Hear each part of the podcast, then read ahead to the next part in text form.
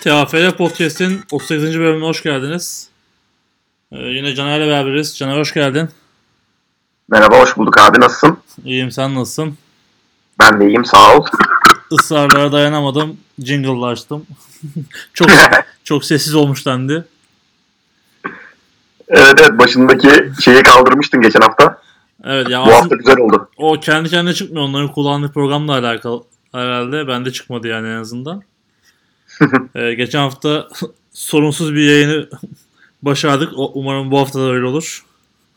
Bu konuda çok tecrübeli değiliz ne de olsa. En özellikle kayıt konusunda. Olsun ilk sefer için iyiydi. Bence de iyiydi. Ee, gündemden bahsedelim istersen. Tabii. Ee, aslında biz e, başka konularda konuşabilirdik ama son dakika haber olaraktan federasyon teknik kurulu kararlarını açıkladı. Pro Lig, birincilik ve ikincilik ve önümüzdeki sezon ligleri çok yakından e, ilgilendiren kararlar çıktı. Önemli kararlar çıktı. Bunları konuşmak istiyoruz. Onun öncesinde e, transferleri konuştuk geçen hafta. Bir transfer daha oldu. Onu da konuşalım. Ee, Tabii. İstersen transferle başlayalım. Koç Rams oyun kurucusu quarterback'ini buldu. Burada sözü sana bırakayım. Sen başla istersen. David Whipple. Aynen. Geçen hafta merak ediyorduk hani Koç Rams'ın zaten yakın zamanda açıklayacağını biliyorduk quarterback'ine. Ama bu hafta başında açıkladı quarterback'ini Koç Rams. David Whipple. Ee, 1.86 yaklaşık olarak 80 kilo civarı bir oyuncu. Yani videosunu izledik. Biraz istatistiklerine de baktık. Yani biraz daha geçen seneki QB aslında benzer bir QB. O bu da yani bu QB de koşuyor fakat içinde kalmayı öyle çok fazla aşırı sevmiyor. Atletik, hızlı. Ama ya ben şöyle bir şey gördüm. Geçen seneki QB'den pas olarak yani kolu biraz daha kötü gibi. Hani onu şey yaptım. İstatistiklerine de baktık biraz. İlk oynadığı kolej senesinde işte 6 ta- 8 taştan 6 interception'ı pardon 6 taştan 8 interception'ı var. İkinci oynadığı kolej senesinde de biraz daha iyi istatistikleri. 11 taştanı 4 interception'ı var. Daha fazla maç oynamış. Daha fazla pas atmış. 235'te 131 complete oranı var. Koşmayı da seviyor. İki senesinde de dörder tane koşu taşlarını yapmış. Yani bakalım Koç Rams'e neler katacağını göreceğiz. Geçen seneyle ilgili bir bilgi bulabildin mi? Yani çünkü benim gördüğüm son 2016 sonunda istatistikler bitiyor. Evet ben de bulamadım. Yani büyük ihtimalle herhalde 2016-2017 sezonunu oynayıp ondan sonra mezun oldu okuldan ya da ayrıldı bilmiyorum. O da ilginç olacak. Hani bir yıldır aktif spor yapmıyorsa ya da bir, ya da bir takımda oynamıyorsa. Evet bir Avrupa şeyi de göremedim ama belki hani orada arena futbol falan devam etmiş olabilir. Onu bilmiyoruz tabii. Olabilir. Hani ben de biraz izledim. Senin söylediklerine katılıyorum.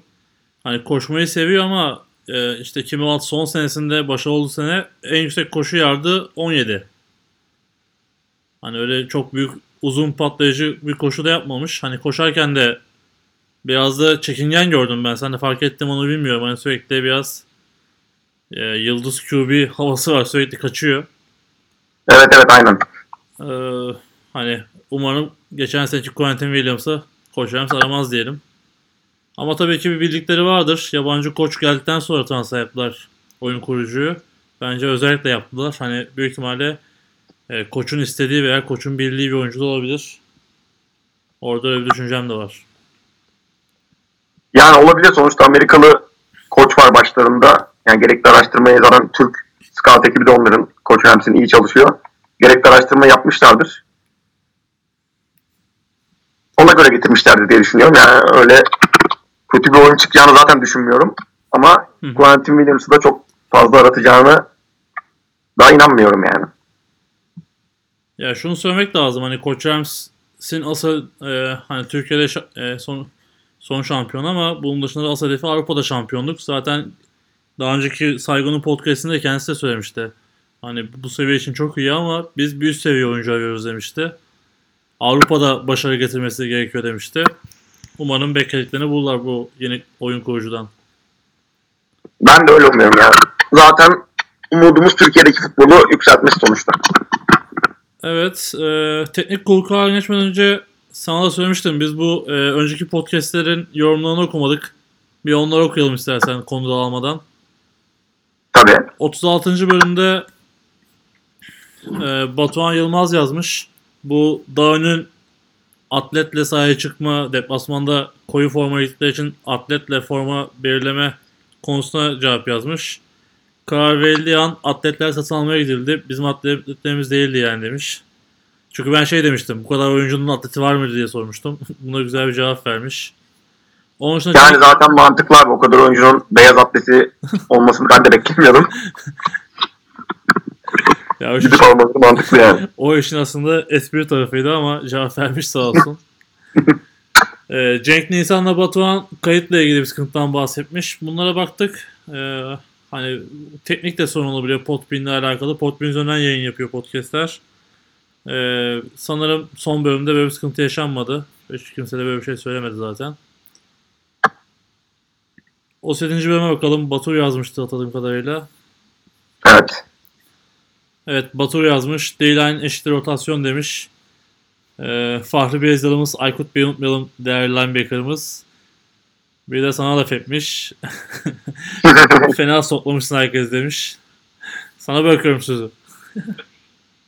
yani D-line olayını ben sormuştum zaten. Sana hani 5 tane milli D-line varken sence 6. yabancı D-line niye aldılar diye.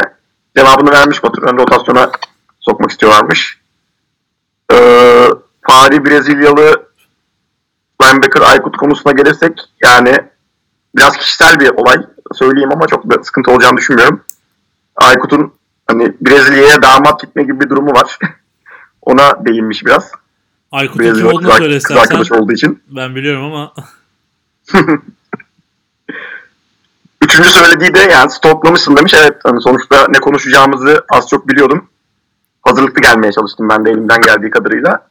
Bu da sanırım işimi iyi yaptığımı gösteriyor. Şeyi de söyle istersen. Sağ olsun diyeyim. Aykut'un kim olduğunu da söyle istersen de bilmeyenler için. Ya Aykut Boğaziçi Saltins'ın şu an linebacker'ı 50 numara. Aynı zamanda milli takımın da middle linebacker'ı. Ya biz beraber koçla Aykut'la oynarken Batur takım arkadaşımız da oradan tanıyor zaten bizi. Şu anda da Boğaziçi'nde oynuyor. Yani oynayanlar zaten az çok tanıyordur Aykut. Tamamdır. İstersen teknik kurul kararlarına geçelim. Tabii. Ee, öncelikle şeyden bahsedelim. İki tane haber geçtiler. Biri tarihlerle ilgili. Ee, koruma futbolun hem birinci hem ikinci ligi 23-24 Şubat'ta başlayacak diye bir açıklama yaptılar. Burada sıkıntı Cuma Cumartesi'ye geliyor. Ee, büyük ihtimalle yanlış açıklanmış. Yazım hatası olabilir. Zaten önce 23-34 yazmışlar hatta onu düzelttiler. Ee, büyük ihtimalle Cumartesi Pazar olacaktır. 23-24 Şubat'ta 24-25 e, Şubat'ta ligler başlayacağını öngörüyorlar. Ee, teknik kurul kararlarına göre başvuruların 31 Ocak 2018 tarihine kadar yapılması bekleniyor. Bu sene fax veya elektronik posta demişler. Biliyorsun çok fazla fax krizi oldu bu ülkede. evet evet. Bu sefer elektronik postayı da tercih etmişler.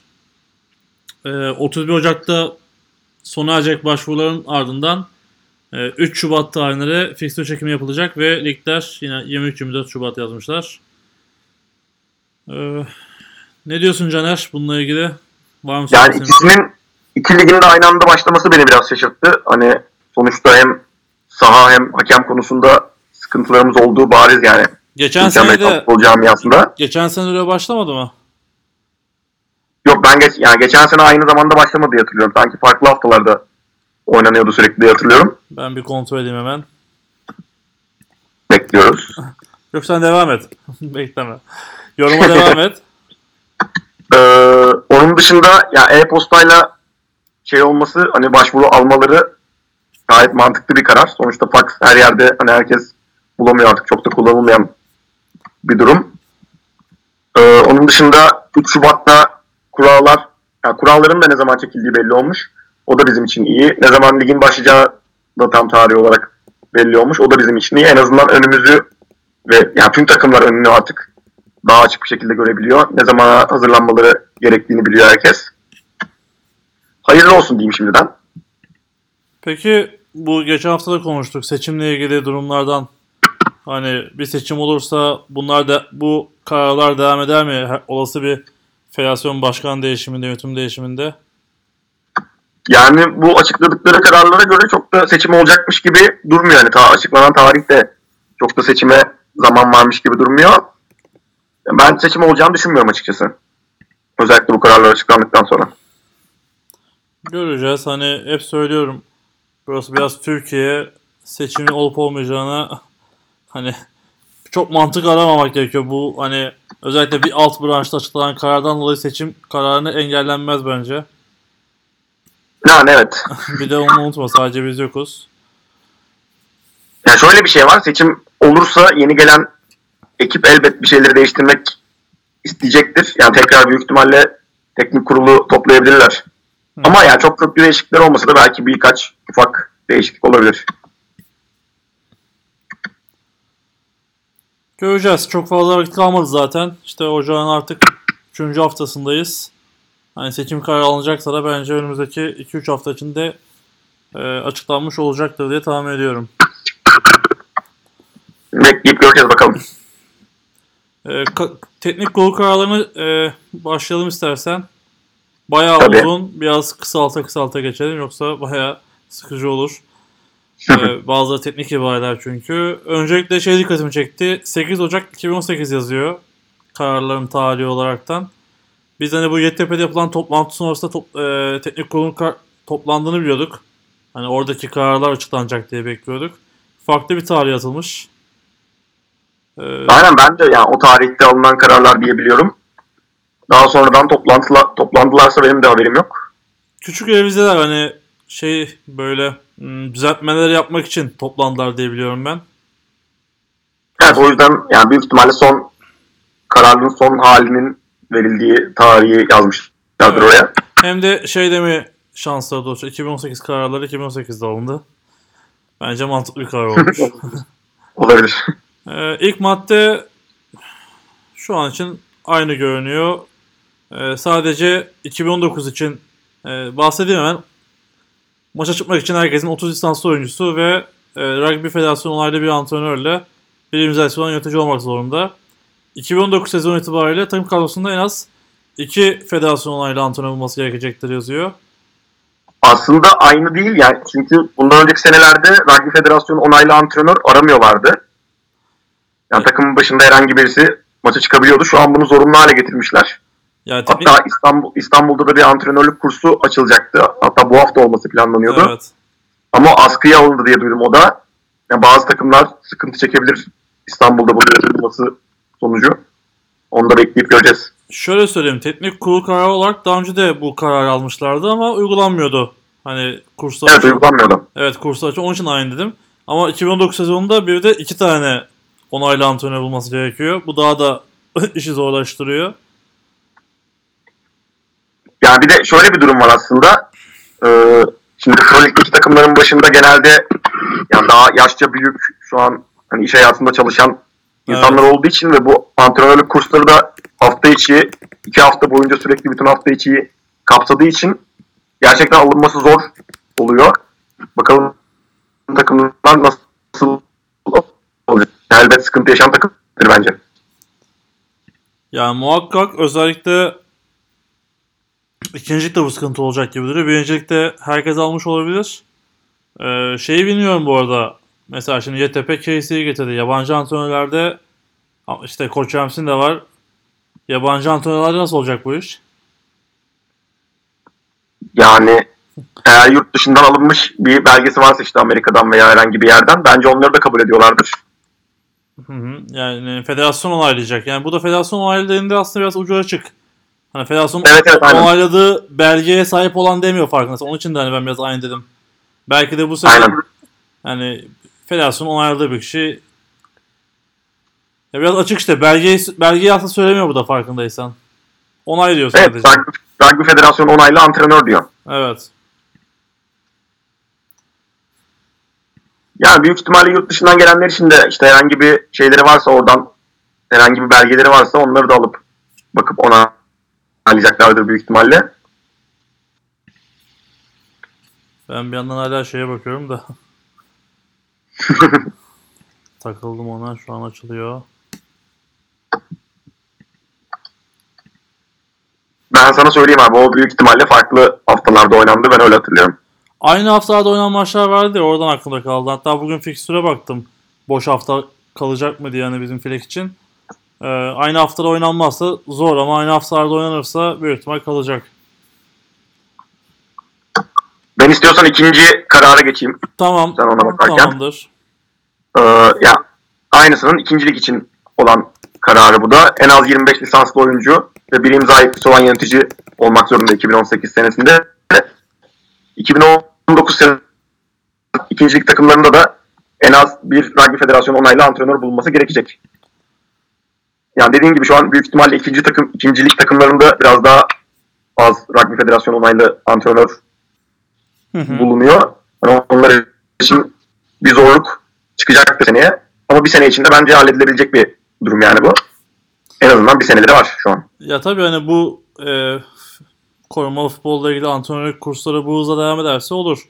Onu da bu arada online'a geçirdi federasyon ama şu an online'da açık bir federasyon kursu da yok. Özellikle baktım ona. Hani şu anda hani biri acil karar almak istese bile şu an başvurabileceği bir kursu yok. yani evet işte dediğim gibi. İstanbul'da bir kurs yapılması bu hafta başlaması gerekiyordu. Askıya aldılar.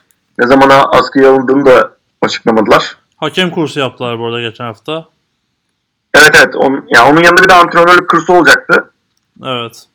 Hatta benim de başvurma gibi bir durumum vardı. O yüzden ben de biraz takip ettim. Sonra askıya alındığı için başvuramadık biz de. Sen almadın değil mi daha? Yok bende yok şu an. Ben bu yazını aldım. Ne olur ne, İyi yapmışsın abi. ne olur ne olmaz dedim. Aldık bakalım. İl- İleride aranan bir antrenör olabilirsin takımlar şey bulamazsa. Antrenör bulamazsa onaylı. Ya şey bile olabilir. Hani bu işin farklı boyutu. Ee, belge kiralama diye bir durum var bu Türkiye'de. Fe- diğer federasyonlarda da çok var bu. Hatta bu işi meslek haline getiren insanlar tanıyorum ben. Ee, BESE mezunları var. Özellikle her federasyondan gidip bu belgeleri topluyorlar. Kimi piyasada da şey var böyle bir market gibi bir şey var. Maç başı kiralıyorlar. Garip bir piyasası var bu işin de. Buradan mesaj mı veriyorsun abi ben de bunu yapabilirim. Subliminal olarak verdim artık. Aynen. Yok aslında ben hani biliyorsun Flex, e, Flex için aldım bunu. Ne olur olmaz dedim. Biraz ben şeyimdir. E, önceden hareket etmeyi seviyorum. Gerçi e, şöyle bir gerçek var. Biraz da bunu. Hani eskiden beri kaç yıldır açılmasını bekleniyor. Hazır açılmışken de kaçırmak istemedim. İyi yapmışsın işte. Biz de İstanbul'da açılmasını bekliyorduk ama askıya alınması bozdu planları. Demin senin söylediğin gibi çalışan insanlar da geldi. Ben İzmir'deki kursa gitmiştim. Ciddi anlamda yıllık izinlerini feda etti arkadaşlar. Hani yıllık izinleri... Yani bir fedakarlık yapmak gerekiyor yani. Sonuçta iki hafta yıllık izninden fedakarlık yapmak çok da kolay bir şey değil. Aynen öyle. Ben üçüncü şeye geçeyim, karara geçeyim. Hı hı. Ee, bu Rugby Federasyonu onaylı antrenörlerin hepsinin kimlik kartlarını her maçta yanlarında bulundurma zorunluluğu ile ilgili bir karar var. Eğer işte bu şeyler kaybolursa yeni kimlik çıkarılması gerekiyor ve yeni kimlik için 50 TL ücret talep edilecek. Sezonun ilk başında hazır olması gerekecek. Hazır olması gereki hazır olması için de gereken tarihi federasyon yakın zamanda bildirecekmiş. Hı hı. Yani bunun üstünde çok da konuşulacak bir şey olduğunu düşünmüyorum zaten. Ya şöyle daha ileriki e, maddelerde var. Bu e, kadro dışında 15 kişi sahakanda bulunabilecek. Büyük ihtimalle bu sene e, bu futbolda, basketbolda gördüğümüz Akatosan kartları e, sisteme sokulacak. Herhalde herkes boyunda bir kart taşımak zorunda olacak gibi geliyor bana. Yani zaten mantıklı çünkü artık takımların benchlerinde kim var kim yok belli bir yerden sonra kontrolden çıkmış oluyor. Çok alakasız insanlar da orada bulunabiliyor. Hı hı. Sonuçta çok kalabalık bir ortam. Hani şey falan diye düşünüyor olabilir takım koçları. Hani ben tanımıyorsam bile birinin tanıdığı işte fotoğrafçıdır, odur budur. Hani bulunmasına şey çıkarmıyordur ama belki de kimsenin tanımadığı birileri orada arkada bulunuyor olabilir yani. Ya onun dışında da hakem için çok zorlayıcı oluyor. Bench, mesela bench'ten bir ses geliyor. Hani dediğin gibi alakasız bir insan da olabilir. Bu yüzden takım bir ceza alabiliyor. Aynen o yüzden bu akreditasyon olayı gayet iyi olmuş. Eğer uygulanırsa tabii. Yani bence uygulanacak gibi duruyor çünkü diğer madde onu gösterdi bana. Ee, dördüncü maddeye geçelim istersen. Tabii. Bu klasik takımlar teknik kurallarına uymak zorunda. Ee, bu farklı ayrıca sezon içinde maç yapacak yapabilecekleri saha alternatiflerine başvuru sırasında bildirmelidir. Bu sahalar federasyonun görevlendireceği denetleme kurulu üye ve üyeleri tarafından denetlem, denetlenmelidir diyor. Ee, Bununla ilgili ileride madde var. Bu teknik kurul altında bir denetleme kurulu bölgesel olaraktan kurmayı planlıyorlar şu anda. Bunlar da işte hem sahaları hem de maçtan önce belli e, standartları lige girecek takımların da standartlarını kontrol edecek. Bu da zor, zorlayıcı bir madde olacak bence. Ve şöyle bir bu denetleme acaba sadece hani gerekli şeylerin yerine getirilip getirilmemesi mi yoksa sahayı falan da denetleyecekler mi acaba? Mesela bu sahanın çimi Amerikan futbolu oynamaya uygun değildir. İşte zemine uygun değildir falan gibi şeyler olacak mı? Yani Yoksa benim acaba sadece aha, ileriki maddede maddelerde yazan işte sahanın boyutu ve diğer kurallar yine o zemin ya da ne bileyim sahanın çizimiyle ilgili sanırım o gün hakemler karar verecek şu an için. anladım. Hani bu sadece biraz şey e, lige girişle alakalı bir denetleme olacak gibi anladım açıkçası. Beşinci karara geçelim istiyorsan. Hı hı. Yani şu az önce söylediğimiz zaten birinci Evet. lige başvuracak takımların bir adet lisans antrenörü takım kadrosunda bulunması gerekmektedir. 6'yı da geçebiliriz. Bir önce söyledik onu. Aynen evet. 7'de kura çekimiyle alakalı 3 Şubat günü çekilecek. Yeri sonra belirtilecek. 8. milli maçlar ya da kulüplerin fiksür çekimden önce bildikleri yurt dışı ma- turnuva maçları e, federasyon maçlarının TV'de bir demiş. Bunu da az çok biliyoruz. E, Aynen. 9. madde demin söylediğim de yeterlilik denetleme kurulu alakalı. İsmi yeterlilik denetleme kurulu olacakmış burada resmi olarak. Sağ ekipman açısından yeterli olmayan takımlar kendilerine verilen sürede eksiklerine gidermezlerse lisans alamayacaklar ve liglere dahil edilmeyeceklerdir. Yeterliklerin neler olduğu, ayrıntıları verecek lisansların neler olduğu burada bir cümle hatası var. 2009 sezonu başlamadan en az 3 ay önce ilan edilecektir diyor. Yani bu bir ön- önümüzdeki sezonda çalışacak. Ee, Bu sezon çalışmayacak mı ya buradan? evet işte bazı şeyler yine şey hani e, yorumu açık olmuş. Yani büyük ihtimalle yeterli zaman olmadığı için yani takımların bunları sağlaması için belki direkt önümüzdeki sezon için süre şey vermiş olabilirler. Yani sahayı, sahayı istemişler ama diğer şeyleri istememişler şu an için. Sahayı da denetleme kurulu denetleyecek diyor. Bakalım nasıl olacak. 2019'da da bütün saha ekipman ve benzeri demiş. Yani biraz ucu da açık bırakmışlar. Hani her her türlü forma ve diğer konular da bence denetlenecek gibi geliyor. Senin en sevdiğin karara geçelim. Sen oku istersen abi. Niye benim en sevdiğim oldu ama bakalım. Yine 2019 sezonundan itibaren birincilikle mücadele edecek bütün takımların 19 yaş altı bir altyapı oluş- takımı oluşturmaları gerekmektedir. Bu altyapı takımlarında oynayanların 19 yaşından gün almamış, üniversite takımlarında ve pro takımında oynamamış, oynamayan oyuncular olması ve en fazla lise seviyesinde olması beklenmektedir. 2019 sezonu için altyapı takımlarına katılacağı, müsabakaların 7-7 oynanacağı turnuvalar planlanmaktadır. 2019 sezon itibariyle birinci takımlarının 19 yaş alt takımların yapılması planlanan bu turnuvalara katılması zorunlu olacaktır. Altyapı takımlarının detaylı yapısı ve müsabakaları ilerleyen tarihlerde açıklanacaktır. Şimdi ben Ya soruyorum. bence Niye benim en sevdiğim oldu? Geç bile kalınmış bir karar. Yani herhalde şu an Türkiye Ligi'nin 2005'te başladığını varsayarsak 14. sezonu yapılıyor sanırım. Hani 14 se- 14 sezonda oynanan birlikte daha 19 yaş altı takımı olan sadece 2-3 takımın olması yani çok büyük bir eksik Türkiye Amerikan futbolu için. Yani çok güzel bir karar olmuş. Şu an yani sanırım iki tane aktif takım var. 19 yaş altı takımı. Hani Canı Series Boğaziçi'nin altyapısı. ve Antalya Yeditepe var. U19. Antalya Spor var. Ya benim birincilikte bildiklerim bunlar. Sen başka Anadolu'da varsa bildiğin. Ya bildiğim Antalya var. Gazi bir ara yapmaya çalışıyordu. Ee, Koç Rams bir ara yapmaya çalıştı. Birkaç defa denedi hatta. hı hı. Ama sanırım bir şekilde başarılı olamadılar o konuda. Evet bu hani takımların acilen aksiyon olması gereken bir karar olacak. Özellikle birinci takımlarının. Ve hani ikinci ligde oynayıp da birinci çıktığı zaman 3 ay içinde de bunu yerine getirmesi gerekecek takımların 3-4 ay içinde. Bu bayağı ilginç olacak.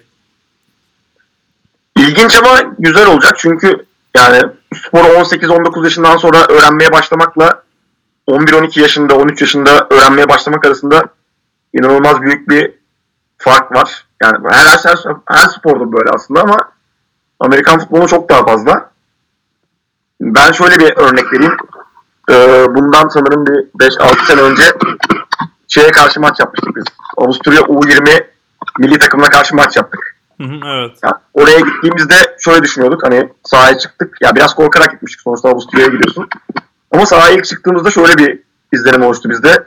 Ya çocuklar küçücük boyut olarak bizim neredeyse yarımız. Hani biz bunları yeriz Türk tabiriyle gibi bir şey. Skoru söyleyeyim sana. Yani bizi 50'ye 6 yendiler orada. Yani 20 yaş altı çocuklar diyelim bizi 50'ye 6 yendiler. Batur Evet. haksız çıktı yani. Evet evet.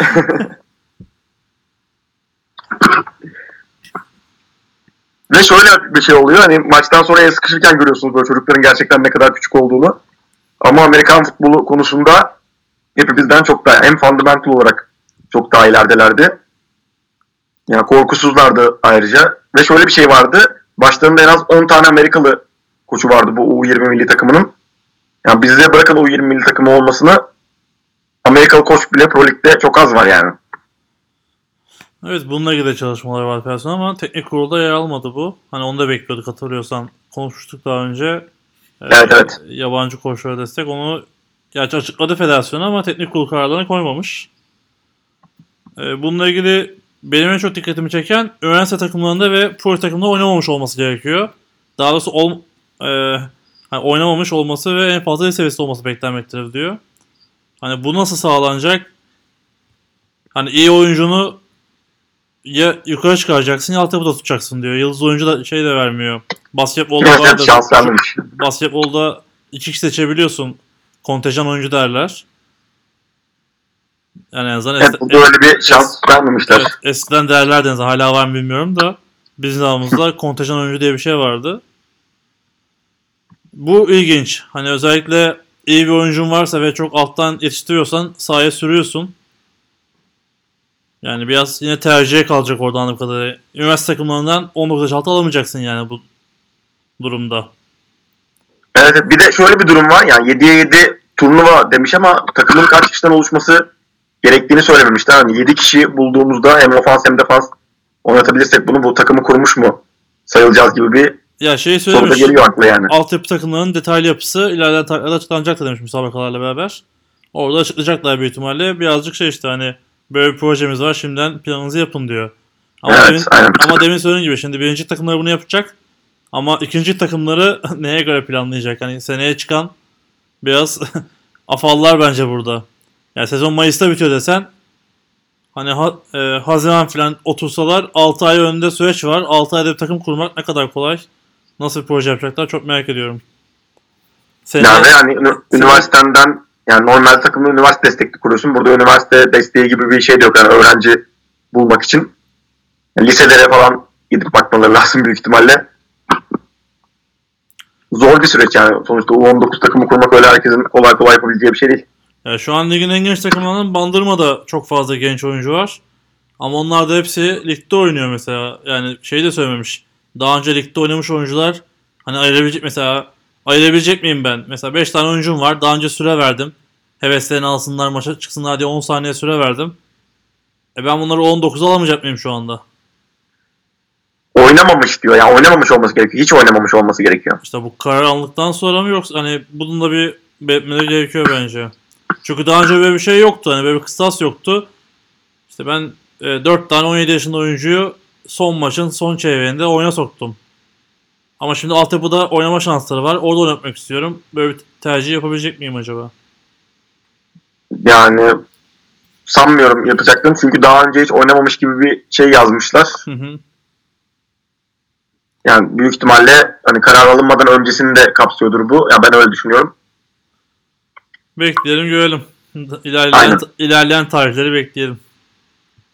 Aynen öyle. Devam edelim. Diğer e, maddeler lisanslama başlığı toplanmış. 11 e, takımlar lisans evraklarını spor genel müdürlüğünden çıkarmakta yükümlüdür. E, 12. madde yine son tarihle ilgili konuşuyor. E, lisanslama ile ilgili 30 Mart 2018. E, 13. madde yeni bir madde. E, Daha önce birçok sorunun yaşandığı bir madde aslında. E, sen oku istersen. Lisanslı bir sporcu birincilik ve ikincilik arasında veya aynı ligdeki takımlar arasında sezon içerisinde dördüncü hafta maçlarından önce takım değiştirebilir. Takım değişikliği yapan sporcu için yeni kulübünün lisans çıkaracak kuruma gerekli belgeleriyle başvurması gerekmektedir. Değişiklik sürecinde sporcunun önceki kulübünden ilişkisiz belgesi edinmesi zorunludur. Oyuncunun transferi konusunda takımların anlaşamaması durumunda oyuncuların transferleri aşağıdaki bedeller esas alınarak yapılacaktır. Eğer oyuncu o günkü milli takım maç kadrosunda bulunuyorsa 3 asgari ücret karşılığında, net asgari ücret karşılığında ilişkisiz belgesi alabiliyor. Birincilik oyuncusuysa 2 asgari ücret karşılığında ilişkisiz belgesi alabiliyor. İkincilik oyuncusu ise de 1 asgari ücret karşılığında ilişkisiz belgesi alabiliyor. Ne diyorsun madde hakkında? Yani biraz daha şeydi, uygun bir rakamdı sanırım daha önce. Ben 750 lira gibi bir rakam biliyordum. Ama şimdi şeyi de değiştirmişler. Yani milli takım oyuncusu olduğu zaman biraz daha pahalı. Birincilik oyuncusu olduğu zaman işte orta, ikincilik oyuncusuysa biraz daha düşük bir şey belirlemişler. Kademe Yani bence- Adil gibi duruyor bana kalırsa. Sen ne düşünüyorsun? Yani şey güzel olmuş hani bir takım oyuncusunun üste çıkması güzel olmuş. Ee, Yani kademe haline getirmişler. Biraz daha mantıklı olmuş. Ee, Evet. Ya biraz takımları da korumaya çalışmışlar. Çünkü bununla ilgili çok sıkıntı yaşayan takım oldu. Sene ortasında takım yani başka takıma geçmek isteyen Bi- biliyorsun bu iş e, tek başına olunca sorun değil. Topluca olduğu zaman sıkıntı. Biraz ona önlem almaya çalışmışlar. Anladığım kadarıyla. 14. maddeye geçelim istersen. Tamamdır. Bu da daha önce benim konuştuğum ve hani biraz internet üzerinde so- tartışmaların olduğu bir- madde. Ee, 2019 Sen oku istersen sezonundan abi. itibaren lisans çıkartacak oyuncuların hem Türkiye Üniversiteler Spor Federasyonu Koruma Futbol Ligi'nde hem de Türkiye Rugby Federasyonu Koruma Futbol Ligi'nde 5 yıldan daha fazla süre beraber lisans çıkartmamış olması gerekmektedir. 5. yılın sonunda oyuncuların iki ligden birini tercih etmesi gerekmektedir oyuncular işte 5 yıl iki ligde bir oynadıktan sonra üniversite liginde oynamaya devam ederse e, Türkiye Rugby Federasyonu'na bağlı liglerde oynamamaları beklenmektedir. Şimdi maddeye aykırı davranışta bulunan oyuncular kalan maçlarda ve sezon futbol oynamaktan men ediliyor. E, demin söylediğim gibi bu sosyal medyada da bayağı tartışma buldu. Oyuncuların tercih e, bırakılması. E, ben o kadar katı değilim. Hani bir şekilde özellikle üniversiteler ligini korumak için bu karar bence e, faydalı olabilir. Çünkü hani yaş sınırıyla beraber yıllarca okul uzatan insanlar var. E, birazcık üniversite kor üniversiteler ligi altyapı gibi bakılması gerekiyor ama son podcast'ta söylediğimiz gibi belli nedenlerle üniversiteler ligi daha önemli kazanabiliyor bazı takımlar için. Yani özellikle özel üniversiteler için bir şey oluyor. Hani dezavantajlı bir durum oluyor çünkü yani özel üniversitelere öğrenciler para verip gidiyor her sene. Hani uzattığı her sene için ekstra para veriyor. Ama devlet okulunda öyle bir durum yok.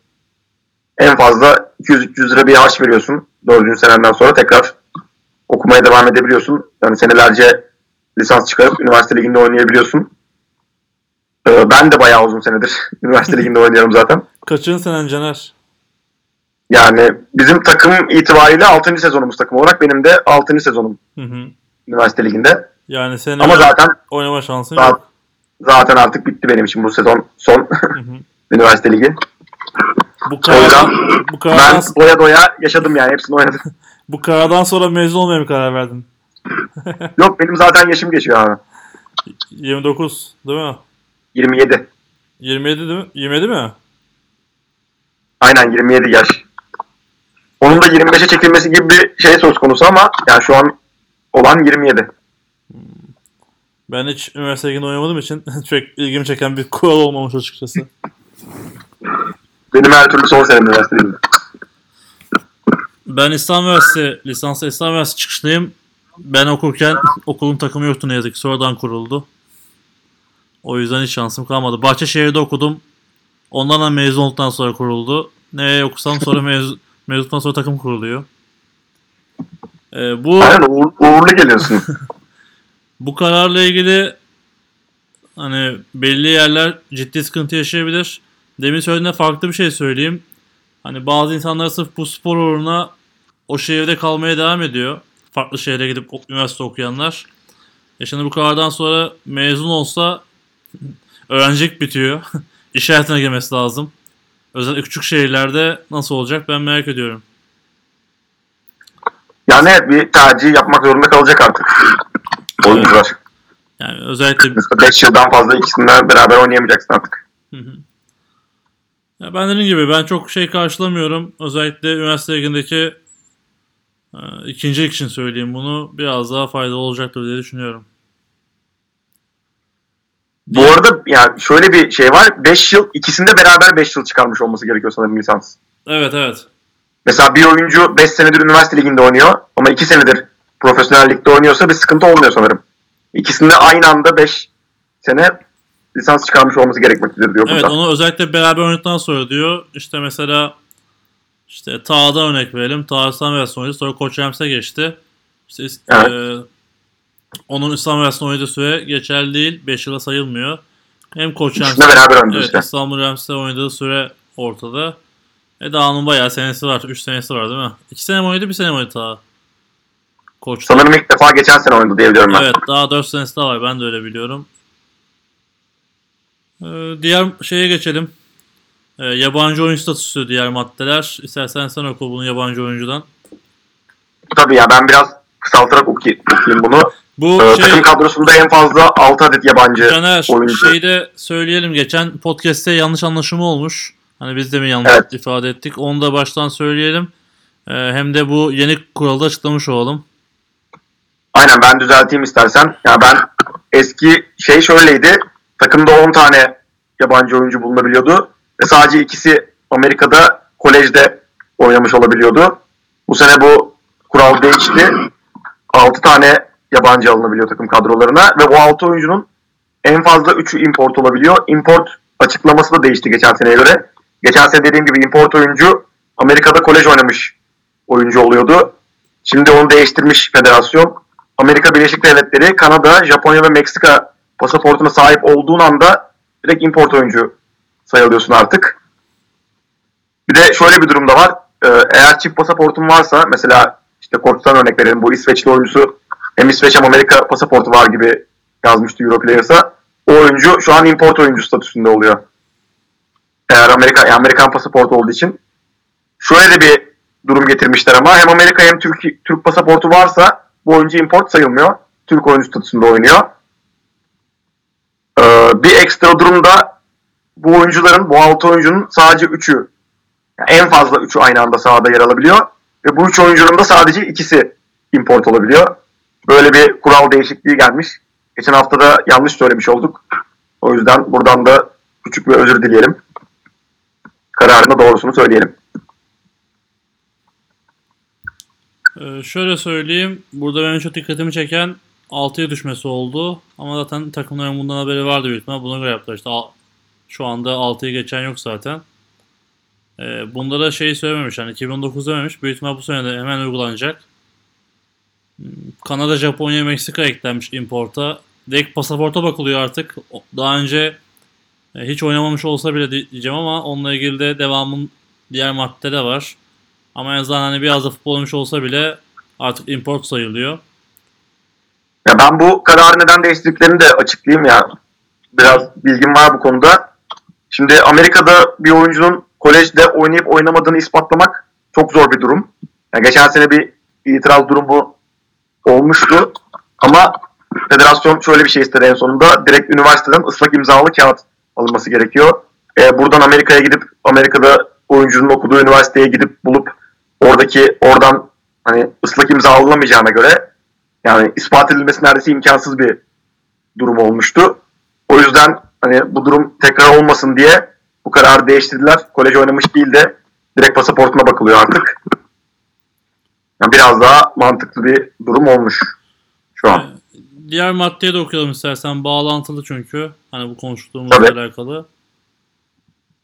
Ee, Türk pasaportuna sahip olmayan eğitim ve benzeri sebeplerle Türkiye'ye gelmiş ve Türkiye'ye geliş öncesinde koruma futbol geçmişi olmayan oyuncular yerli oyuncu statüsünde değerlendirilebilir.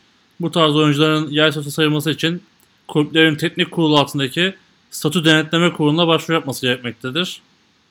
Ee, bu da bir kurul daha çıktı. Büyük ihtimalle bayağı kurul olacak gibi duruyor. Ee, bu da işte demin söylediğimiz hani futbol oynamamışsa, geçmişte futbol yoksa yani işte Erasmus'ta gelmişse ya da herhangi bir e, başka- Exchange. Exchange'de ya da e, NATO ile gelmiş işte ailesiyle beraber böyle oyuncular da var Türkiye'de. evet. E, bunlar yabancı statüsüne girmiyor. Biraz yabancı statüsü aslında e, profesyonel bu işi yapan maaş alan arkadaşlara bağlanmış oldu. Ki doğru olan Evet. bu. E, şey garip olacak. E, 18. maddeye geçeyim biraz burada. İşte daha önce kaslardaki bu harfleri hakemlerin sayma zorunluluğu biraz zor olacak. Y ve I harfi olacak yabancı ve import özelliğine göre. Hani şimdiye kadar çok sorun olmadı galiba ama bilmiyorum. Geçen sene geçen sene sorun oldu aslında yani direkt hatta takımların birçoğunun ilk maçta haberi yoktu. Hı hı. Bütün işte yabancı oyuncuların kaskına Y yapıştırılıyordu geçen sene. I harfi yoktu sanırım. Sadece Y harfi vardı. Evet. Bu sene I harfi de getirilmiş. Yani hakemler bunu şey yapıyor. Geçen sene de yap, baktılar buna baya. Bu sene de bakacaklar. Yani çok maçtan önce bakıyorlar zaten. Yani çok da büyük sıkıntı olacağını düşünmüyorum. Çünkü ellerinde zaten liste oluyor. Kim yabancı işte kim import. Ona göre bakıyorlar ve sayıyorlar. Çok da sıkıntı yaşamıyorlar bu durumda. Yok şey unutma. Hani sahada 3 oyuncu olacak. ikisi import olabilecek. Hani her- Yani evet ama on- onları da büyük ihtimalle I'dan Y'den değil de oyuncunun numarasından bakıyorlardır diye düşünüyorum ben. o daha zor ya. Tek tek numara mı bakacak 11 tane? Ve aklında tutacak. Bir- O ba- bayağı zor ya. Kaska bakması daha kolay. Geçen sene ben İTÜ'de gördüm. İTÜ'nünki çok görünürdü. Hani bordo üzerine beyaz olduğu için. Hani bu kadar e, görünür ve büyük yaparlarsa biraz daha kolay tabii iş. Ama mesela line'da nasıl hani down'da nasıl sayacak onu merak ediyorum açıkçası. Bekçi Ya zaten büyük ihtimalle rakip takım şey yapıyordur. itiraz eder diyor. Sayıyordur bunu. Böyle bir şey olduğunda rakip takım direkt müdahale eder yani bence. Sahaya girer mi koçlara Caner? Bence oynanmasına izin verirsin bir daha. Yani ben olsam öyle yaparım. Bir daha oynanmasına izin verirsin. Bir sonraki daha söylersin böyle böyle olduğunu. Çünkü herhalde oynanmadan çıkarttığın anda Ceza çok olmaz. da, evet, çok da bir şey yapılmıyor diye biliyorum. Evet basketbolda da öyleydi. Hani bu yabancı kuralı geldiğinde sahada fazla yabancıyı fark edip Galatasaray maçında olmuştu. Çıkarmışlardı ceza almamıştık. Mantıklı davranmak gerekiyor değil. E, tabii. Profesyonel davranmak gerekiyor değil. Değil mi Caner? Devam edelim. 17. maddede de e, başka bir ülkede sezon içinde lisans çıkarırsa Türkiye'de lisans çık- e, çıkaramıyor da lisans iptal oluyor. Bu da bu farklı sezonlarda farklı ülkelerde oynayan oyuncularla alakalı. İşte Türkiye bitiyor, Finlandiya başlıyor bildiğim kadarıyla. İsveç başlıyor. Böyle bir kural Evet. Hani yurt dışında başka bir e, ligden sezon içi transfer aslında imkansız hale geliyor böylece. Yani evet oyuncu hani gidip başka bir ligde oynayıp tekrar gelip işte bir sonraki maç burada, bir sonraki maç tekrar yabancı ülkede oynamasın diye alınmış bir karar. Bence de mantıklı bir karar zaten. Hı hı. Ee, 19. maddede de Şeyi Evet. geçmeden Can yani 17'de ben mi yanlış anlıyorum? Mesela hani bu iş artık o seviyede değil ama mesela işte Almanya'ya gittin bir oyuncu beğendin. Bunu sezon içinde transfer yapamıyorsun o zaman. yani şöyle önce Türkiye Ligi'nde çıkarmış olması gerekiyor. Ondan sonra yani Türkiye Ligi'nde lisans çıkardıktan sonra gidip başka bir ülkede lisans çıkarırsa ondan sonra geri alamıyorsun. Ha evet. Ama daha önceden başka bir ülkede lisansı varsa oradan transfer edebiliyorsun. Evet tamam. Şimdi şey başındaki ibare ona yönlendiriyor. Doğru. Tamam. Aynen. O zaman sıkıntı yok. Çünkü yani sezon içinde mesela quarterback getirdin ya da başka bir oyuncu getirdin. Değiştirmek istiyorsun. Bu arada bunu dördüncü ilk dört hafta içinde yapabiliyorsun. Evet. Devam edelim istersen maddeler 19-20. Evet 19'da yani şey yabancı oyuncuların oturma izninden bahsediyorlar. Hani geçici lisans çıkması için oturma izninin ne yapılan başvurunun beyan edilmesi zorunluluğu var. 20. maddede Kuzey Kıbrıs Türk Cumhuriyeti vatandaşlarının Türkiye Cumhuriyeti vatandaşı gibi işlem göreceğini belirtiyor. Bunlarla Sen ilgili, devam et istersen bunlarla sonrasına. çok bir şey söylemeye gerek yok. Diğer Aynen. Diğer konu ligin yapısı ve finaller. Ee, ilk madde geçen seneki değil, e, başı aynı sonu aynı değil. e, birinci ligde ilk dört bitirenler kendi alanında dörtlü final oynayacak. 1 4 2 3 eşleşecek. E, daha sonra da final başka bir yerde oynanacak. E, burada farklı olan geçen sene 7 ve 8 düştü. Bu sene 8 direkt düşüyor. Birinci ligi 7. bitiren de ikinci ligin ikincisi de playout maçı oynayacak. Bu güzel bir karar olmuş bence. Ne düşünüyorsun? Yani ne düşünüyorum? Ya bence de güzel bir karar olmuş. Hani sonuçta ligin kalitesini art, yani arttırmak açısından güzel bir karar olmuş. Evet, ikinci ligin birincisini hani sen git playout oyna hani, senin hala çıkamama ihtimalin var demek biraz çok da mantıklı bir durum değil ama ikincisine en azından birinci ligin yedincisiyle oynatıp hangisinin daha iyi olduğunu görüp onun ligde bulunmasını sağlayan bir karar olmuş. Yani ligin kalitesi, kalitesini arttırmak açısından mantıklı bir durum bence. Burada tek söyleyeceğim şu. ikinci ligin statüsü hala belli değil. Çünkü kaç takım katılacağı da belli değil. Ee, onda bölgesel yaparlarsa aynı bölgede iki kuvvetli takım varsa yani ilk iki bitme şansları kalmıyor. Gerçi 2-3 eşleşirse yani statü doğru uygulan, uygulanır umarım. Demek istediğimi anladın mı? Hani iki grupta bazen sıkıntı oluyor. Evet evet anladım demek istediğini. Senden sesler geliyor bu arada. Şu an yok. Ee, devam edelim. 22. madde. Ee, ikinci lige katılım için başvuran takım sayısına göre 2018 fistü duyulacaktır. Ee, ikinci lig kulüplere daha az mert getirmesi adına coğrafi yakınlıklar göz önünde bulundurarak bölgesel gruplar düzenlenebilir. Demin söylediğim konu ucuna açık yapmışlar. Olacak belli değil. Ee, ondan sonra yine zaten bilinen şeyler işte ikincilik birincisi ve ikincisinden sonra ikincilik üçüncüsü, dördüncüsü, beşincisi gibi hak sıralaması var. Hı hı. Kim daha olduğu ile ilgili. Ee, 2017 sezonunda hiçbir ligde mücadele etmemiş olan kulüpler başvurmaları halinde en alt ligde mücadele edeceklerdir gibi bir karar daha var. Ve ondan sonra yine bir değişiklik 25. maddede Önemli bir konu. Aynen 2019 sezonundan itibaren 3. ligin kurulması planlanmakta ve 1. lig 8, 2. lig 12 takımla devam edecek gibi bir karar alınmış. 2018 sezonu başvurular alınıp lig planlaması yapıldıktan sonra ligler başlamadan önce teknik kurul tarafından 2019 sezonu ligler statüsü açıklanacaktır diyor. Ya bu durumda yani takımların ikinci ligi bu sene kaçıncı sırada bitirdiği de herhalde önemli oluyor. Mesela 20 takım başvurursa 12 takımdan sonrası kalan 8 takım önümüzdeki sene 3. ligde oynama durumunda olabilir gibi bir durum var. Çünkü 12 takım alınacak diyor 2. lige. Ee, Evet geçen sene de hani e, ilk teknik kurul seçimden önce teknik kurulda bu tartışma olmuştu. Hani önceden belirtmeden değişiklikler oluyor denmişti. Bu yüzden bu güzel. Hani şu anda aslında dediğin gibi e, hani katılacak takım sayısına göre bu sene dikkat edin diyor. E, Evet aynen. İlk 12'ye girin diyor yani. ya ilk 12'ye girin ya da ilk 12'de şartlara uymayan takım olur diye dua edin diyor. aynen. E, sence kaç takım olacak bu sene ikincilikte? Onu sorayım yeri gelmişken. Yani şu an ikincilikle ilgili gerçekten çok fazla bir bilgim ya duyum da alamıyorum hani. Daha takımlar da çok fazla herhalde hepsi başvuru yapmamış. Bayağı büyük bir muamma yani ikincilikte kaç takım olacağı, nasıl gruplanma olacak. Sadece bir şey açıklaması var işte ikincilik coğrafi koşullara göre biraz daha yakın düzenlenebilir hani gruplar. Hı hı. Onu biliyoruz sadece. Başka hiçbir fikrim yok kaç takım olur, nedir. Sen biraz daha hakimsin sanırım bu konuya. Yani geçen sene lige 13 takım girdi. Ee, bu sene 13, 13 takımdan ikisi birleşti zaten. Ee, geçen sene İstanbul Hammers, Pendik Hammers e, yanlış hatırlamıyorsam Okan'la birleşti. Evet. Ee, zaten 12, 12 takım kaldı şu anda. Yeni takım yoksa. İşte kimler dahil olur? Obje takımlar var tabii. Pro'ya girebilecek mi diye beklediğimiz. İşte Denizli var mesela. Ee, geçen sene Isparta yoktu. Tekrar dönerler mi? E, sanmıyorum. Çünkü Antalya'ya oyuncu verdiler bildiğim kadarıyla.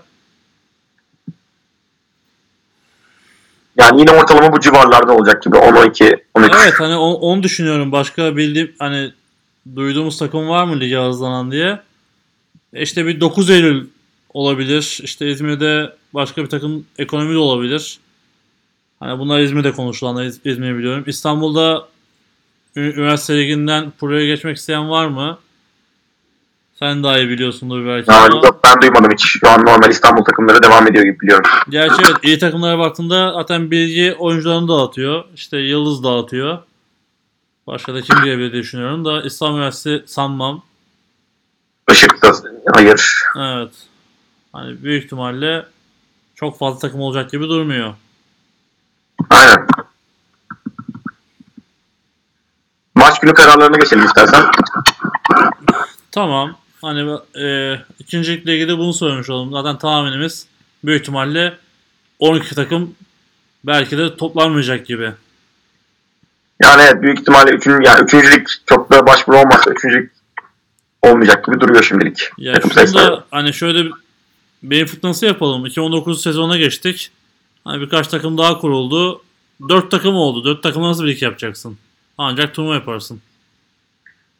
Yani evet ama burada kurulması planlanmaktadır diyor. Belki dört takım bile olsa, beş takım bile olsa hepsinin birbiriyle maç yaptığı, belki ikişer maç yaptığı birlik planlaması da yapabilirler. Yani ben şunun için turnuva dedim. Hani lige takımların katılmasını teşvik için. Hani sonuçta deplasmanlar cidden maliyet ama bir turnuva olduğunda belki daha kolay hareket edebilirler. İki gün süren mesela. Tabii çok kolay değil koruma futbolda bu ama Evet biraz zor. Amerikan futbolunu Hiç- iki gün hiç, oynamak üst üste. hiç üst üste maç yaptın mı Caner? Yaptım ya bu şey e, Antalya'da bir turnuva vardı. O zaman biz daha koçta ben daha koçta oynuyordum o zaman. İlk gün galiba Akdeniz Heroes'du takımın adı o zaman. İlk gün onlarla oynadım. İkinci günde ertesi günde hemen İTÜ ile final maçına çıkmıştım. İki gün üst üste oynadım yani. Benim Cavaliers zamanı bir Eskişehir'de turnuva vardı. Bilkent, Sakarya, Eskişehir biz. Bir günde 3 maç yapmıştık. Güzeldi. Bir günde üç maç da imkansıza yakın bir şey yani. ya bir de çift taraflı oynayan da çok fazlaydı. hani zaten maçların çoğunu hatırlamıyorum. Başka bir şey söylemeye gerek yok sanırım. İki hafta falan kendinize gelememişsinizdir. Güzeldi ya. Hani işte Göksel Türeler'in oynadığı zamanda Eskişehir'de. işte Bilkent'in kuvvetli olduğu za- zamanlar. Şimdi o, hani Polit'te hiç yoklar zaten. Evet. Ama yani hayatımdaki farklı günlerden bir tanesi, unutmayacağım günlerden bir tanesi. Tabii çok e, rasyonel ve, Mantıklı değil ama çok rasyonel ve mantıklı mı değil ama değişik bir aktivite diyelim. devam edelim maç günü kararlarına. Sonuna geliyoruz böylece kararlarında. Tabii e, federasyonca onaylanmış maç ertelemeleri dışında herhangi bir maça çıkmamaları durumunda lige katılan takımların hükmen mağlubiyet kuralları geçerli olacak. Ve bir sene önceki sene bir alt ligden, en alt lig değilselerde de yine en alt ligden başlama cezası alacaklar. Ceza alan kulübün idareci ve antrenörlüğü bir sene boyunca hiçbir kulüp çatısı altında idarecilik veya antrenörlük yapamayacak. Ayrıca maça çıkmamış olan takım federasyonun hakem ve gözlemci masraflarını karşılayacak ve rakip takıma 1500 TL ödeyecek. Ve bu cezalar disiplin kurulu onaylandıktan sonra 15 gün içinde ödenmelidir diye bir karar da var. Bu cezaların ödenmemesi durumunda ise ertesi sene lige başvuru kabul edilmeyecek. Yani biraz katı bir şey var burada. Karar bence katı olması gayet mantıklı ve güzel. Yani bu şeyde de oluyor biliyorsun. Birinci Süper Lig'de de oluyor işte. Evet. Süper Lig değil de birincilikte oluyor. Üniversite ligiyle karıştırdığım şeyi. Birincilikte oluyor takımlar işte küme düşmeyeleri garanti olunca Süper Lig'de de oldu bu arada. efendim Süper Lig'de de oldu yanlış hatırlamıyorsam. Üniversite liginde mi? Hayır hayır Pro Lig'de. Yok işte Pro Lig'de birincilik diye geçiyor ya adı Süper Lig Aha, değil. e, tamam O yüzden doğru. onu, Ben onu şaşırdım. karıştırdım. Beni de şaşırttın valla. Aynen. Ya bu ismi de Yani şöyle ismi de şöyle düzelsinler oluyor. ya bu arada. Yani iki ligden biri düzelsin aynı olsun ya. evet evet kafalar kafalar karışıyor burada. Bir şey Ya diyorum. dediğim gibi şö- şöyle bir durum oluyor. Şimdi takımlar bir alt lige düştüğü garanti olunca hani maça çıkmıyorlar işte gelmiyorlar. Ne bileyim deplasman maçıysa hani onun masrafını şey yapmak istemiyorlar. Yani burada işte antrenörüne idarecesine bir sene boyunca men cezası verilmesi, işte hakem masrafının karşılanması, rakip takıma 1500 lira ödenmesi falan gibi şeyler gayet iyi. Ama bazı takımlar yine şunu düşünebilir. Yani 1500 lirayı öderim, hakem parasını öderim. Bu benim deplasman masrafımdan daha ucuz tutacaktır gibi bir şey düşünebilir. Bunun için de hani idareci ve antrenörüne de bir sene ceza almasını hani göze alıyorsa hala yapabilir tabii. Peki o kulüp antrenör ve idareciyi de göndermeyi planlıyorsa senin sonunda zaten lük düştüyse. o zaman zaten gelmez yani. Güzel soru oldu değil mi? Bu işte geçen senelerde Koç Rams vardı. Hep Asman'a gitti biliyorsun. Ee, hani sahaya çıkmadı karşı taraf. Hani o, bize de sürpriz oldu demişlerdi. Hatta hatırlıyorsan kendi alanına maç yapmışlar defans ofans diye. Bu deplasmanda mı oldu? Tam onu hatırlamıyorum. Yani öyle bir olay duydum ama deplasmanda mı oldu onu Yok hatırlamıyorum. pardon deplasman değil ama kendi farklı bir sahadaydı. Onlar için de uzaktı. Evet olabilir. Galiba tam, hata- tam hatırlamıyorum ama bu şekildeydi. Hani dediğim gibi katı kural ama cidden katı olması gereken bir kural. Çünkü bir emek veriliyor ve düzen oturtmaya çalışılıyor. Hani ligimizin marka değeri dediğimiz şey belki çok kuvvetli değil ama böyle şeyler çok ciddi zarar veriyor. Ee, Bence kesinlikle daha sert kurallar bile kullanılabilir yani. Diğer karara geçelim istersen. Hı hı. Takımların müsabakadan en az bir saat önce sahada hazır olmasıyla ilgili bir karar alınmış. Takım listelerinin de müsabakadan yani işte oyuncu, antrenör adı, soyadı falan lisans numaraları, forma numaraları gibi şeylerin en az en geç 3 saat öncesinde rakip takımın sezon başında federasyona bildirmiş olduğu resmi iletişim posta adresine bildirilmesi zorunlu olmuş. Ayrıca lisans kontrollerinin hızlı gerçekleştirilmesi için bu listelerin imzalı bir açıklarının da gözlemciye elden verilmesi gerekliliği getirilmiş. Ya bu da şey için iyi. Hani hem ma- maçın başlama saati açısından iyi. Hem bu lisans kontrolünün bazen çok uzayabiliyor. Bunun da kısa sürmesi açısından mantıklı bir karar olmuş. Sen ne diyorsun? Ya aynı şekilde bunlar hep düzene ve hani sistematik hale gelmesi gereken şeyler. Hani bunları konuşmak bile aslında komik oluyor ne yazık ki. Ama, Yani evet. ama işte mecbur Bugüne kadar koyuyorsun. yaşadığımız şeyler ama. Çünkü sonra hakem isteyince kural nerede diyen idareciler ve antrenörler oluyor. Onun için yazmak gerekiyor diyelim. Aynen. Onun dışında zaten az önce bunu konuştuk. Rugby Federasyonu onaylı antrenör, kimlik kartı olan antrenörler ve önceden federasyona akredite edilmiş kişiler dışında kimse bulunamayacak sağ kenarında artık. Hı hı. Ve her takımda lisanslı antrenörler ve ekipmanlı oyuncular dışında sağ kenarında 15 kişi bulundurabilecek her takım. İşte bu kişiler istatistik sorumlusu, fotoğrafçı veya ekipman giymemiş lisanslı oyuncu olabilir gibi de belirtilmiş. Ama maç öncesinde bu kişilerin akreditasyonlarının yapılmış olması gerekli, gerekmektedir diyor. Az önce konuştuk zaten bunu. Çok Şey- mantıklı bir karar. Evet, şey güzel. Ekipman giymemiş lisanslı oyuncular. Hani eski Evet, aynen. eski oyuncular da üzgünüm sahaya giremezsiniz diyor. Evet evet aynen. Artık tribünde destekleyin takımınızı gibi bir şey olmuş burada da. Devam edelim. Bu top kuralı yani bunu hızlıca geçebiliriz ama sadece NFL değil NCAA futbol topu olması gerekiyor. Bu dikkat çekiyor. Çok fazla NFL topuyla oynayan takım var çünkü liglerde şu an. Evet evet aynen. Bu bayağı bir zorlayıcı olabilir bazı takımları ve bu da bu sene. Hani geçen sene Çünkü konuşulmuştu. yani. Topların arasında bir şey farkı var zaten. Boyut farkı var bildiğin gibi. Hani NFL topu biraz daha büyük. NCAA topuna göre hani şeyin benim bildiğim kadarıyla öyle. Ben fark, Doğru olduğunu. fark yok diye biliyorum yani. Ya ben bir, bir tık daha çok az daha büyük olduğunu okumuştum sanki bir yerde. Yanlış da olabilir belki. Araştırırız eğer yanlışsa doğrusunu söyleriz. Ama alışkanlık en önemlisi zaten. Hani Wilson'ın 1003-1005 modeliyle oynanması öngörülüyor liglerin. QB'ler de genelde ona alışık durumda zaten şu an. O yüzden NFL topu çok da alışık olmadığı top olabiliyor bazı oyuncuların. Büyük dezavantaj yaratabiliyor. NCAA topu olması yani bunda da bir standart getirilmesi mantıklı bence. De. Şimdi baktım çok hani slightly, slightly smaller, slightly larger diyor. Yani çok küçük bir fark varmış. Yarım inç kadar uzunlukta ve bir inçte e, çevrede. Çapta mı denir? Çapta. Yani evet zaten öyle inanılmaz gözle görünür bir fark yok ama sonuçta eline aldığında fark ediyor tabii bu. Ya %22 daha küçük kolej topu. Matematik olarak söylemek gerekirse. Pardon. Yani- y- yanlış söyledim. %22 çok fazla. 22'de bir. Yani %22 çok. 22'de bir yanlış söyledim. Yani %5 kadar daha ufak kolej topu. Aynen. Bunu da öğrenmiş ve bilmeyenlere söylemiş olalım. Son mad son e, maddeler. Ben 30 zannediyordum. 38'miş bu arada.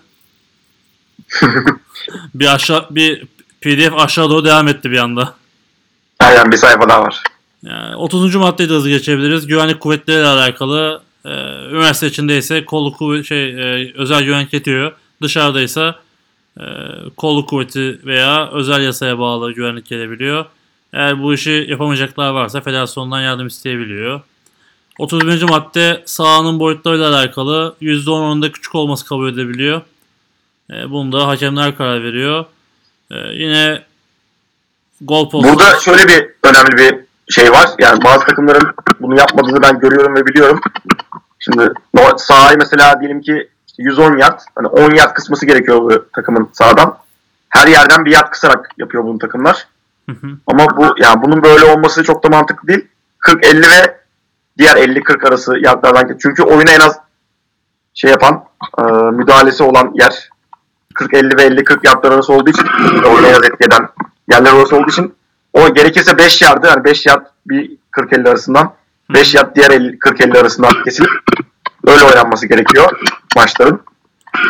Bilmeyenler için bunu da şöyle bir şey olur zaten okuyacaklardır da yine okumayan veya bilmeyen varsa maçların bunların böyle yardların böyle kısaltılması gerekiyor. E, zaten hakemler bu yani e, sahayı ölçerken 10 yard önce 10 yard çeyreğini ölçüp daha sonra da bu 10 yardları ölçüyorlar tek tek. Aynen. ve ilk ölçtüğü yerde en sondan başlıyorlar. Hani orada sıkıntı olmasın diye.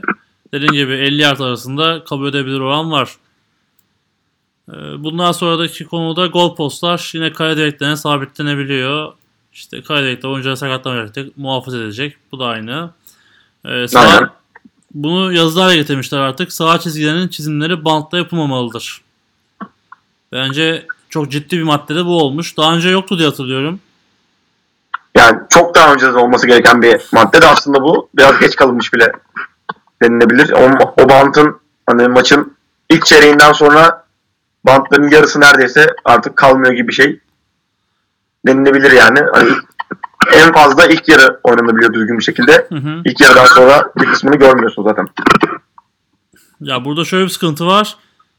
Yani İzmir için söyleyeyim. Bir saha verdiler İzmir'de Amerikan futbolu maç yapması için. Sahayı çizmeye kalktılar. Sonrasında boyalar tamamen geçmiyor. E, bu da hani Gençlik Spor Müdürlüğü buna sıkıntı yaratabiliyor. Yani bu yüzden İzmir'de yıllardır neredeyse bütün maçlar bantlanarak oynanıyor. İşte ön finalleri hariç. E, başka şehirlerde de aynı sıkıntılar var. Hani artık bazı şeylerde bu arada çok ses geliyor senden Caner. Ben duymuyorum hiçbir şey ama bir hoparlör e, mikrofona bir hışırtı sesi geldi. Neyse. Yani bazı şeyler Afyon olsun, Düzce olsun, işte Sakarya, Kocaeli olsun. Sahaya zaten artık çizili sahaları var. Ama özellikle küçük şehirlerde gençlik spordan sağlanan takımlar bununla ilgili sıkıntı yaşayacak diye düşünüyorum. Yani çünkü o sahayı çizmek de sıkıntı. İşte İzmir için yan sahalarda futbol maçı öncesinde. Normal sakır maçı var. Hani o sahayı çizme şansın zaten yok.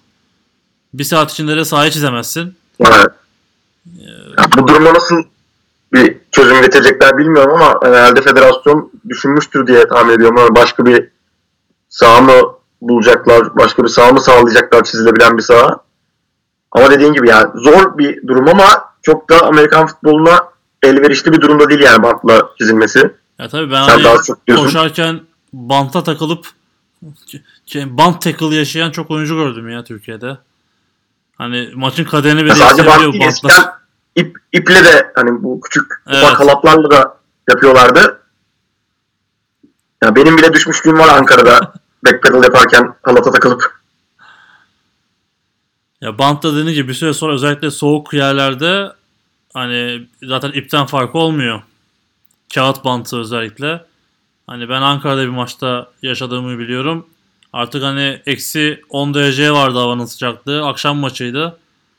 Hani o kağıt bantın hiçbir farkı yoktu yani. Takıldığın anda düşüyordun. Ya mantıklı bir karar olmuş ama nasıl uygulanacak? Herkes uygulayabilecek mi? Göreceğiz. Evet hani ben işte İzmir'den örnek veriyorum. Hani İzmir'de Atatürk yan sahaları kullanıyor işte Yaşar ya da Kemalpaşa'yı kullanıyor. İkisine ayrıca futbol maçı oynanıyor. Nasıl izin verecekler, nasıl baş edecekler bilmiyorum. Hayırlısı diyelim. Yani, Her şeyde olduğu gibi. Ee, 32 bu geçen senede kriz olan ambulans durumuna farklı bir çözüm bulmuşlar. Ee, tek ambulans ama iki tane acil tıp teknisyeni. Bunu herkes ATT diye biliyor tabii. Evet. Ee, bunu nasıl çözüyorlar? İşte ambulans gitmesi gerektiği zaman ATT ekipmanları da alıp ne gerekiyorsa malzemeyi sahada bekleyebiliyor. Bu şekilde maç devam edebiliyor. Onun dışında sürelerle alakalı durumlar var. Ee, Yani uygulanırsa güzel olur. En azından oyun soğumaz. Ya Aslında tabii- geçen sene de uygulandı diye biliyorum ben bu kuralın. İlk başta iki ambulans denmişti. evet. Ondan sonra iki ambulans ayarlamanın çok zor olduğu görüldü tabii yani maddi olarak. Ondan sonra bir ambulans iki ATS dendi ve geçen sene böyle uygulandı diye biliyorum ben. Evet ama ben şey hiç görmedim. Hani ikinci ATT'nin müdahale olması gerektiği durum yaşamadım ben. Sen yaşadın mı? Ve ben yani genelde sahada olduğum için ambulans gittiğinde kim kalıyor falan çok da şey yapamıyorum. Göremiyorum kenarda birisi var mı yok mu. Maç oluyor, izlemiyor musun. Caner hiç? Efendim? Hiç maç izlemiyor musun kendi maçın dışında? İzliyorsun. Ya iz- izliyorum ama çok da ikinci ATT'lik bir durum hani Evet ben de görsem hatırlıyorum. herhalde dikkatimi çekerdi. Hı hı, Onun için me- merak ettim. Tek başına nasıl yapacak bakalım. Yok yok ben İstanbul'daki neredeyse bütün maçları izlemeye çalışıyorum. Biliyorum Böyle biliyorum. bir Onun için söyledim hani sahadayım dedin ya sadece. Onun dışında da Ben bir an aklım böyle şeye gitti. Kendi maçlarıma gitti. ya kendi maçlarımda zaten çok şeyi hatırlayamayabiliyoruz. O yüzden Oktay Çavuş kulakları çınlasın. Concussion. o yüzden tribünde izlediğimiz maçları hatırlamak daha kolay. aynen aynen. Ee, bu yine sahayla ilgili. Öncesinde bir başka resmi müsabaka oynanıyorsa en az bir saatlik süre vermelidir diyor MHK vereceği saatte. Hani, Yani takımların ısınması için mantıklı bir yani süre en az bir saat. Hı hı. İşte bu da zaten gençlik sporla başka bir tartışma boyutu olabiliyor. Adama 4,5 saat maç sağ almak kolay değil. 35. madde renklerle alakalı e, işlik hakkında bir değişik bir şey var. Siyah, beyaz veya takımın belirleyeceği üçüncü renk kullanılabiliyor şık olarak. E, top rengi seçebiliyor muyuz Caner sence? Bor. Ne rengi? Topun rengiyle aynı renk seçebiliyor muyuz? İçliği. Yani bence seçemiyoruzdur. Gibime geliyor benim.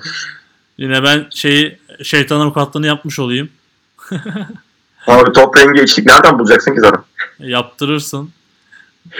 Hani bu ışıklandırma, formalar bunlarla Art- ilgili çok tartışma var. Art, Ben niyet, de art niyetli olmak lazım bence tamamen yani. Yani topu göstermemek topu göstermeden maç kazanmaya çalışmak biraz bence art niyete giriyor yani. ya işin esprisi hani bu e, geçen gün Eskişehir'deydim ben. Eskişehir'den hani Amerika futbolu bir arkadaşla da görüştüm.